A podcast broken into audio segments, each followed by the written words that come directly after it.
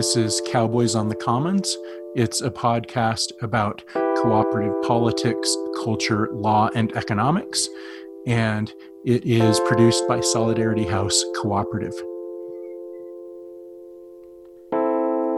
Universal basic income is a topic many of us affiliated with Solidarity House have talked about, researched, and been interested in.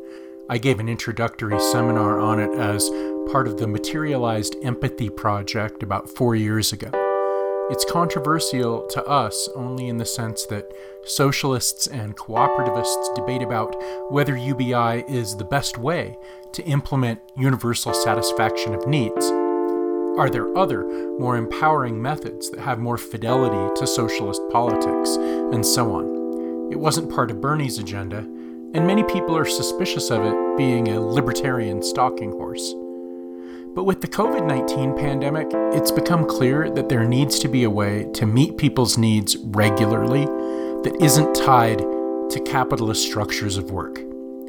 And in the midst of the pandemic, my former colleague at the Public Banking Institute, the founder of PBI, Ellen Brown, published an article A Universal Basic Income is Essential and Will Work. It's available at her website, ellenbrown.com, and also at several other outlets. In it, Ellen sharpens her arguments about the feasibility of UBI, that we can afford it the same way we can afford to bail out banks or write off other debts. That was the starting point of this conversation with Ellen and also with Jason Burke Murphy, a philosopher at Elms College and a media coordinator and content provider for Basic Income Earth Network and U.S. Basic Income Guarantee Network. Before we hear that discussion, I need to talk to you about a different kind of income the income that we need to keep running this podcast. We make all of this content listenable for free, but we can't do it without your help. And frankly, we've lost some Patreon support from some really good people who are struggling, like so many of us, to get through these difficult economic times. So please, and if you could see me, you'd see I was genuinely pleading. Please go to patreon.com slash solidarityhouse and become a subscriber today. It's $5 a month it gets you premium content like unedited interviews, original music, previews, and in supporting us, you're paying just a little over a dollar per podcast episode, with 100% of the money going into the production company and the commune it supports. The only space of its kind in the state of Wyoming, and a beacon of light for the Rocky Mountain region, Solidarity House Cooperative, and the Solidarity Collective. That's patreon.com slash solidarityhouse. We're hanging by a thread right now, and we really want to keep producing this content. Patreon.com slash solidarityhouse. And now, here's my discussion on UBI with Jason Burke Murphy and Ellen Brown. I'm looking at your article, which we're gonna, which is really the center of, uh, uh, or the starting point, I think, for the conversation. Um, and I'm reading, I want to read one passage of that article. The Federal Reserve alone could do the job. It could buy green federal bonds with money created on its balance sheet, just as the Fed funded the purchase of $3.7 trillion in bonds in its quantitative easing program to save the banks. The Treasury could also do it.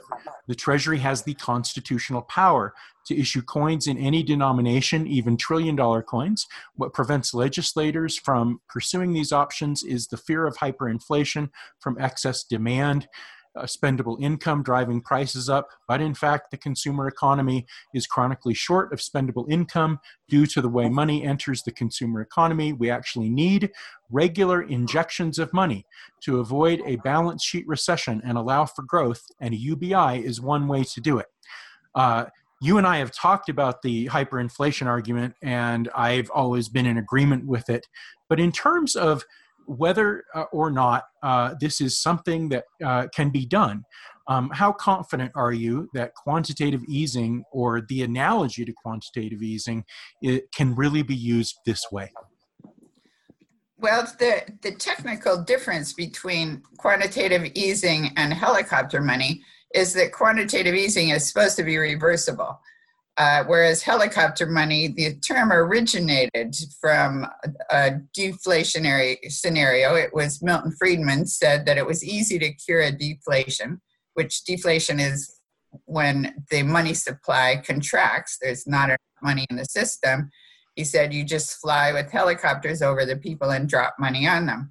So if you did that, uh, or put money in their bank accounts automatically every month, uh, that that would not be money that you expect to, to have returned. Whereas uh, quantitative easing supposedly it's the purchase by the Fed, uh, or the version they did after 2008 was the purchase by the Fed of uh, either federal securities or mortgage backed securities. And then the Fed was able, supposedly, to sell those back into the market whenever they needed to contract the money supply. So, so the bonds would go out and some money would come back to the Fed um, to pay for the bonds. But they tried that and it crashed the stock market and everybody freaked out. And so they reversed it and went back to they bought the bonds back. So it was said that you can't reverse a quantitative, you know, in practice, you really can't reverse quantitative easing. Just like you can't reverse the federal debt. It's we've got a $22 trillion federal debt. There is no way that we're going to pay that off. Everybody complains we're imposing that on our kids but really, the only thing we're imposing on our kids is the interest because the bonds are rolled over year after year after year.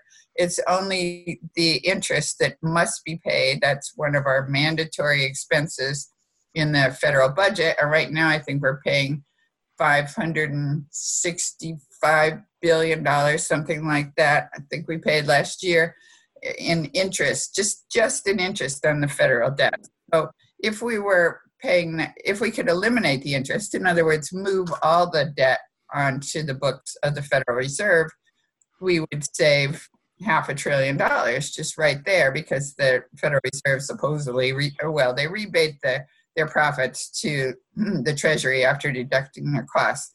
So their costs do you know that means running the fed and paying 6% to the to the fed shareholders and such. But anyway in theory it's reversible. And so helicopter money would be money that's just rained into the economy and not brought back well the quantitative easing was just rained into the economy and hasn't been brought back. And in fact now they're pumping it up some more.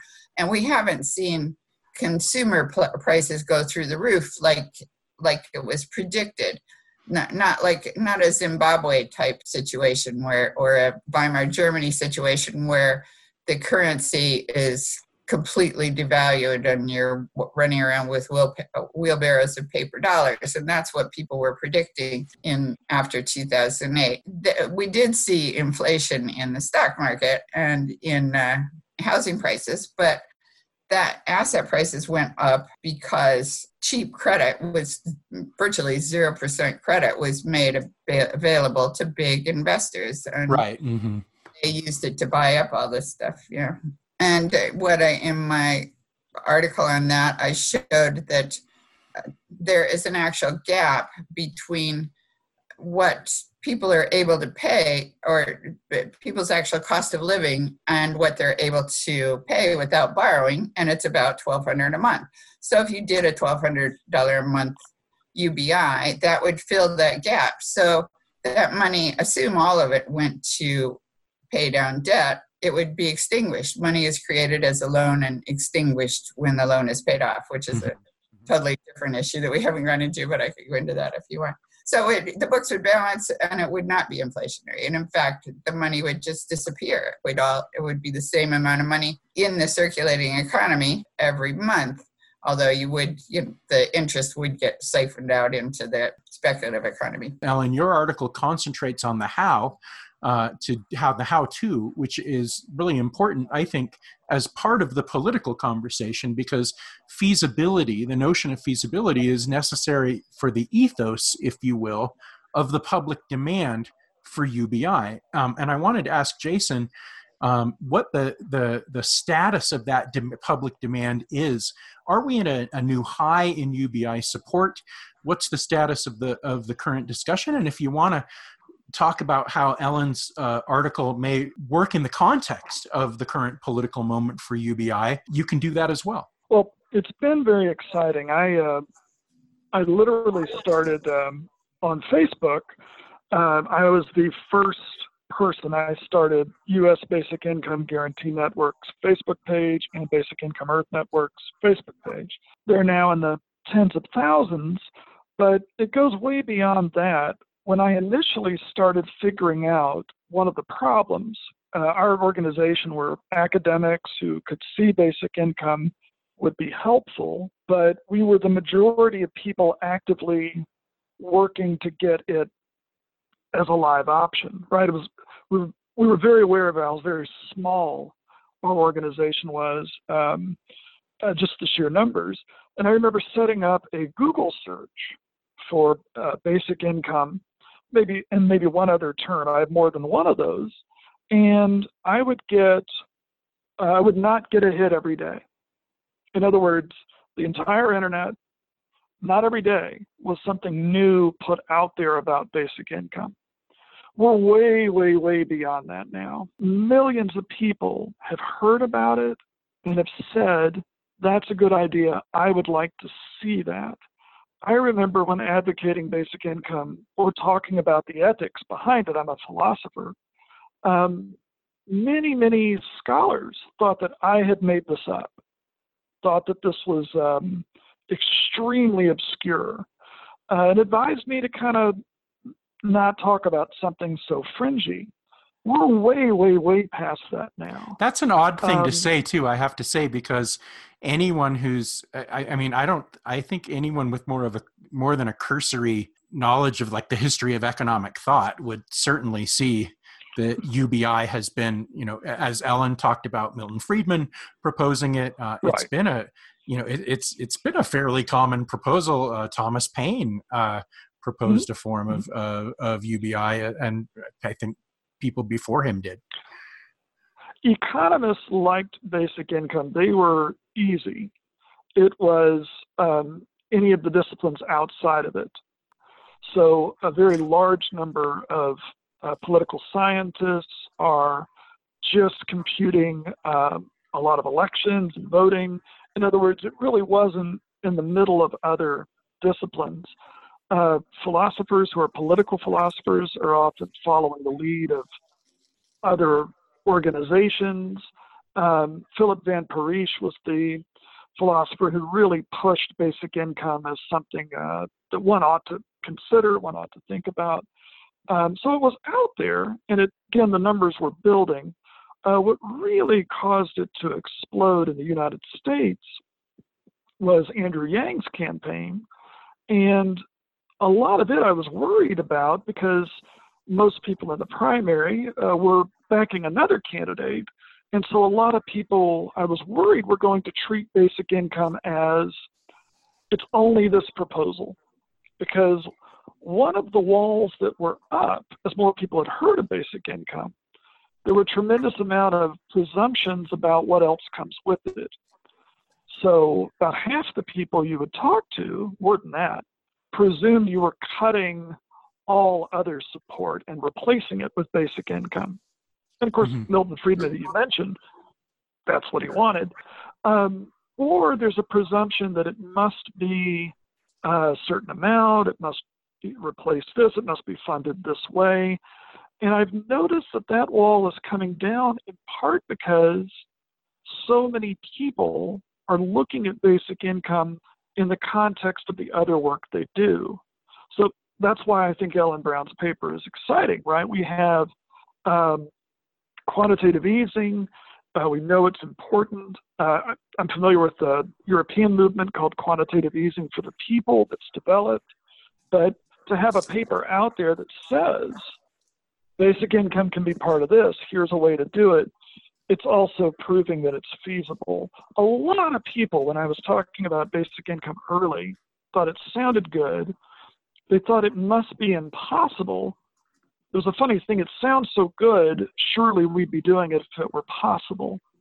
And I think politically we've gotten way past that. We know that um, power is just not distributed in a way where good ideas for the majority of people just naturally flow through our political system. We're way, you know, most people know that's not the case. So we've got a different story of why we don't have it. Um, hopefully, uh, we will have proof that it's possible. We've got a single stimulus check that's going out. I'm a little worried it's being so poorly done that it will generate skeptics. Right? I have not gotten my uh, COVID 19 stimulus check, uh, and I know some folks who really, really need it that haven't gotten it either. So I'm, I'm a little worried that people are going to be skeptical that way because an incompetent government has done it, um, has done something in their way.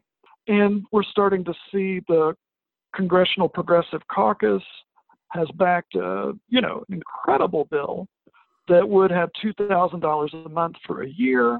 Once that gets in, I think we're going to want to keep it, along with other proposals like debt relief, widening access to uh, TANF and SNAP, just proving that there's no reason you need to cut other things to put in basic income. So much of your work, Ellen, from the public banking movement um, into uh, other uh, articles that you've written about debt relief and UBI, uh, are also, you know, have this this presumption that money is not like this scarce resource that you dig in the ground, and that things like debt are really constructs of things. And and I wanted to ask that in the in the context of your uh, citation of this proposal that UBI uh, initially be used, or you know maybe as a as a be prioritized in order to pay down debt. Uh, and how important do you think that is, or or what uh, what can you say about that in the context of this wider UBI movement? Well, I know that there would in these circumstances right now where people are uh, don't have money through no fault of their own because of a pandemic, it, they might Uh, it might hurt them to require the money to go to pay off their student debt or something like that. They might. That's definitely what I was thinking. Yeah. Yeah, they might rather yeah. carry that debt and use the money right now because they need it. But things like your credit card debt, I don't. I think I saw uh, a, a um, sit or I don't know, like a, anyway, a TV show about young people who just didn't understand how interest worked and they thought as long as they paid the minimum on their credit card they were okay. But what they didn't realize was that they were racking up 20% interest compounded annually on, on their credit cards. So they were racking up these huge bills so so it, it's actually in your own best interest to pay off your credit card debt every month.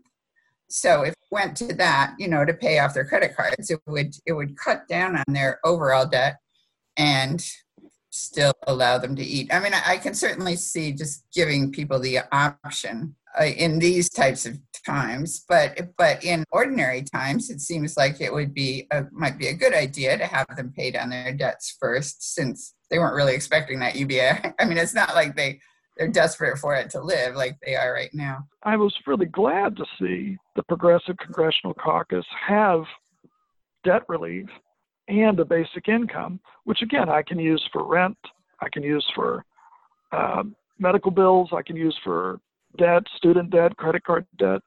Um, the flexibility of cash is the very thing a lot of people worry about. Everybody knows somebody who will do bad things with it. But we know that the vast majority of people will take care of themselves with it, and they're likely to set pretty good priorities or the very best ones. Um, but to me, once you've secured a thousand a month, two thousand a month in basic income, I would love to see something like uh, make SNAP something that can also go to pay debt. Give it to everybody, right? Why not have some targeted uh, programs as well that also give people the flexibility? People in debt need to negotiate with their debtors. Also, having a program that only pays student debt is giving money to the particular lenders of that debt. Um, I would rather someone on the phone say, well, you know what, I'd rather pay this bill. And I think the debtors need to acknowledge the risk they took. I'm sorry, the lenders need to acknowledge the risk they took when they lent out the money. We never talk about that in a moralistic way like we do the debtors. And I agree. That's the pro. Well, we've even seen with this PPP program how much trouble they have uh, getting it to everybody. As soon as you start putting conditions on it, you make it much more difficult to execute for starters. If you can just give it to everybody, that's very simple. And you're you're going to have complaints for if maybe you don't have student debt, but you do have mortgage debt or whatever.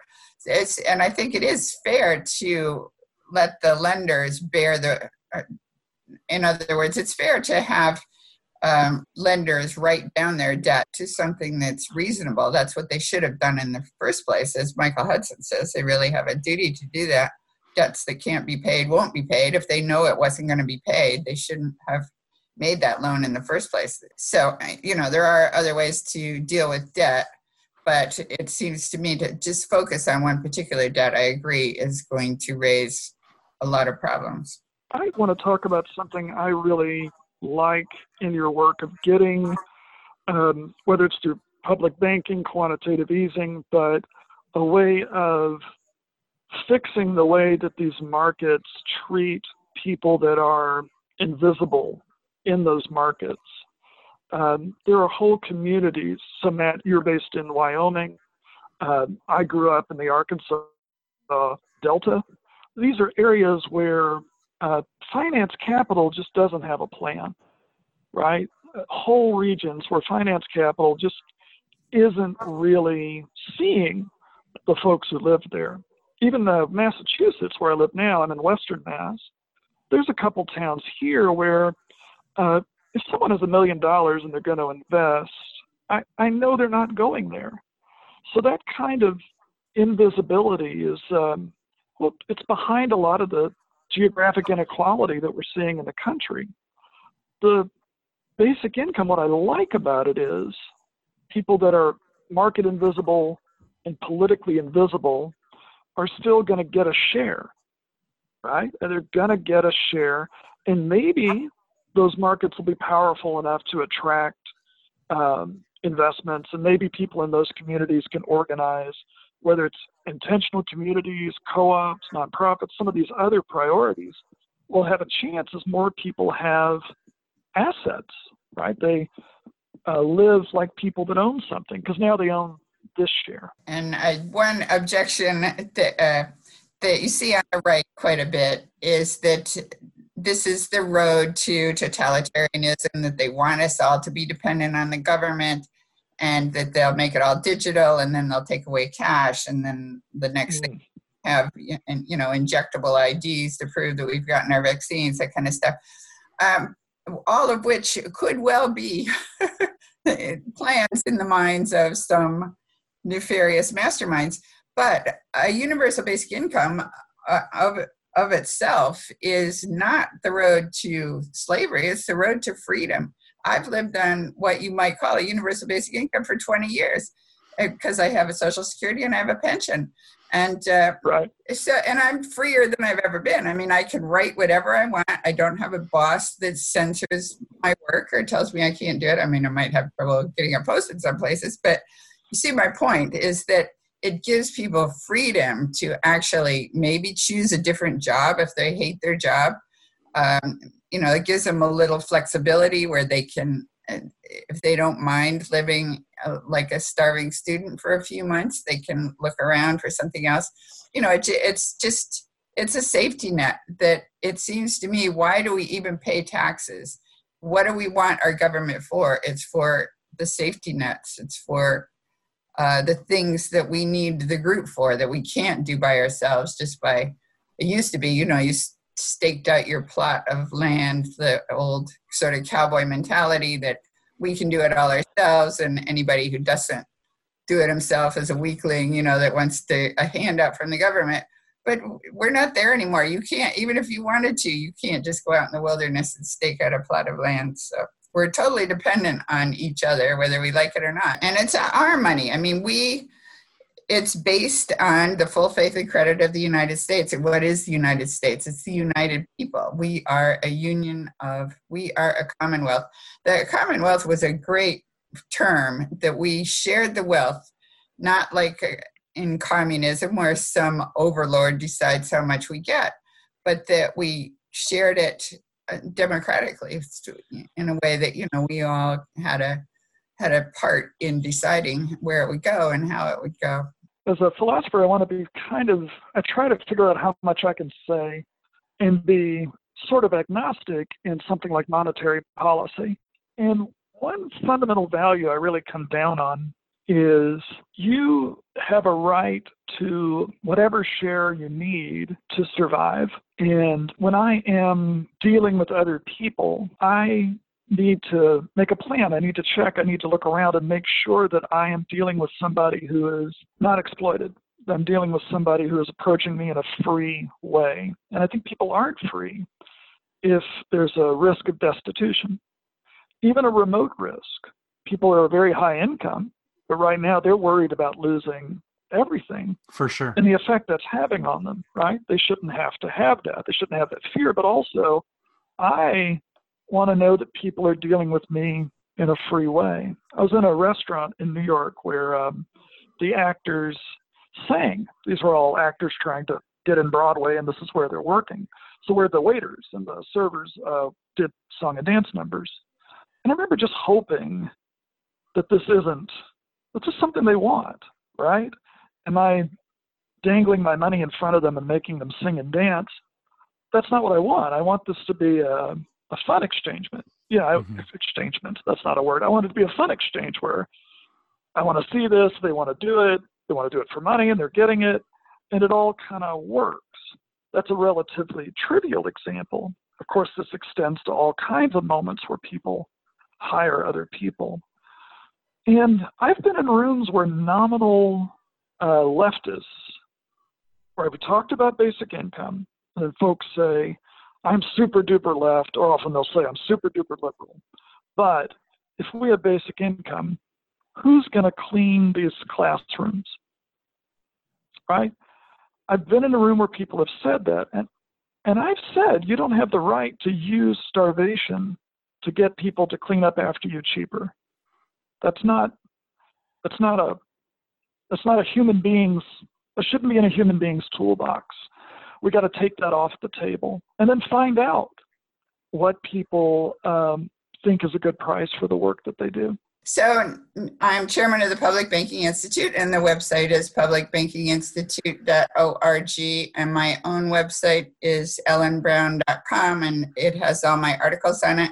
I do have a new one coming out shortly um, and uh, we also have a radio show uh, called It's Our Money, but it's all on my website.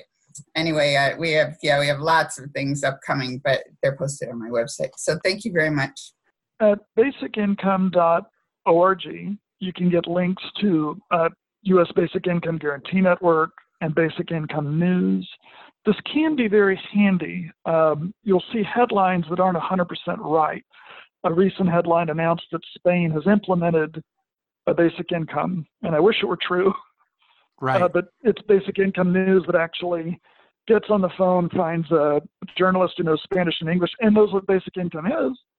And then we verified eh, it's awfully close, actually. I mean, it's interesting. Like here, everywhere is looking into it. Um, the other group I would look out for um, is the Poor People's Campaign. Reverend Dr. William J. Barber wrote a beautiful piece on basic income that he posted on his Medium page. So if you search him and basic income, and the Poor People's Campaign is starting to see how important this is. Martin Luther King, this one of the last policies that mm-hmm. Martin Luther King put his name to, and they see themselves as continuing his vision.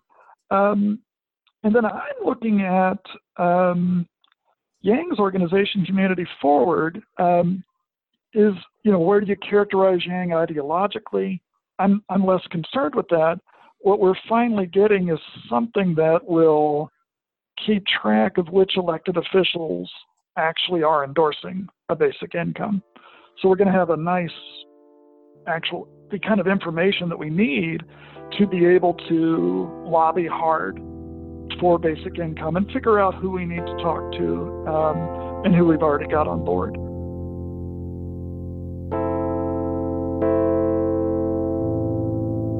Your support on patreon.com slash solidarityhouse ensures that we can deliver this content to the public for free.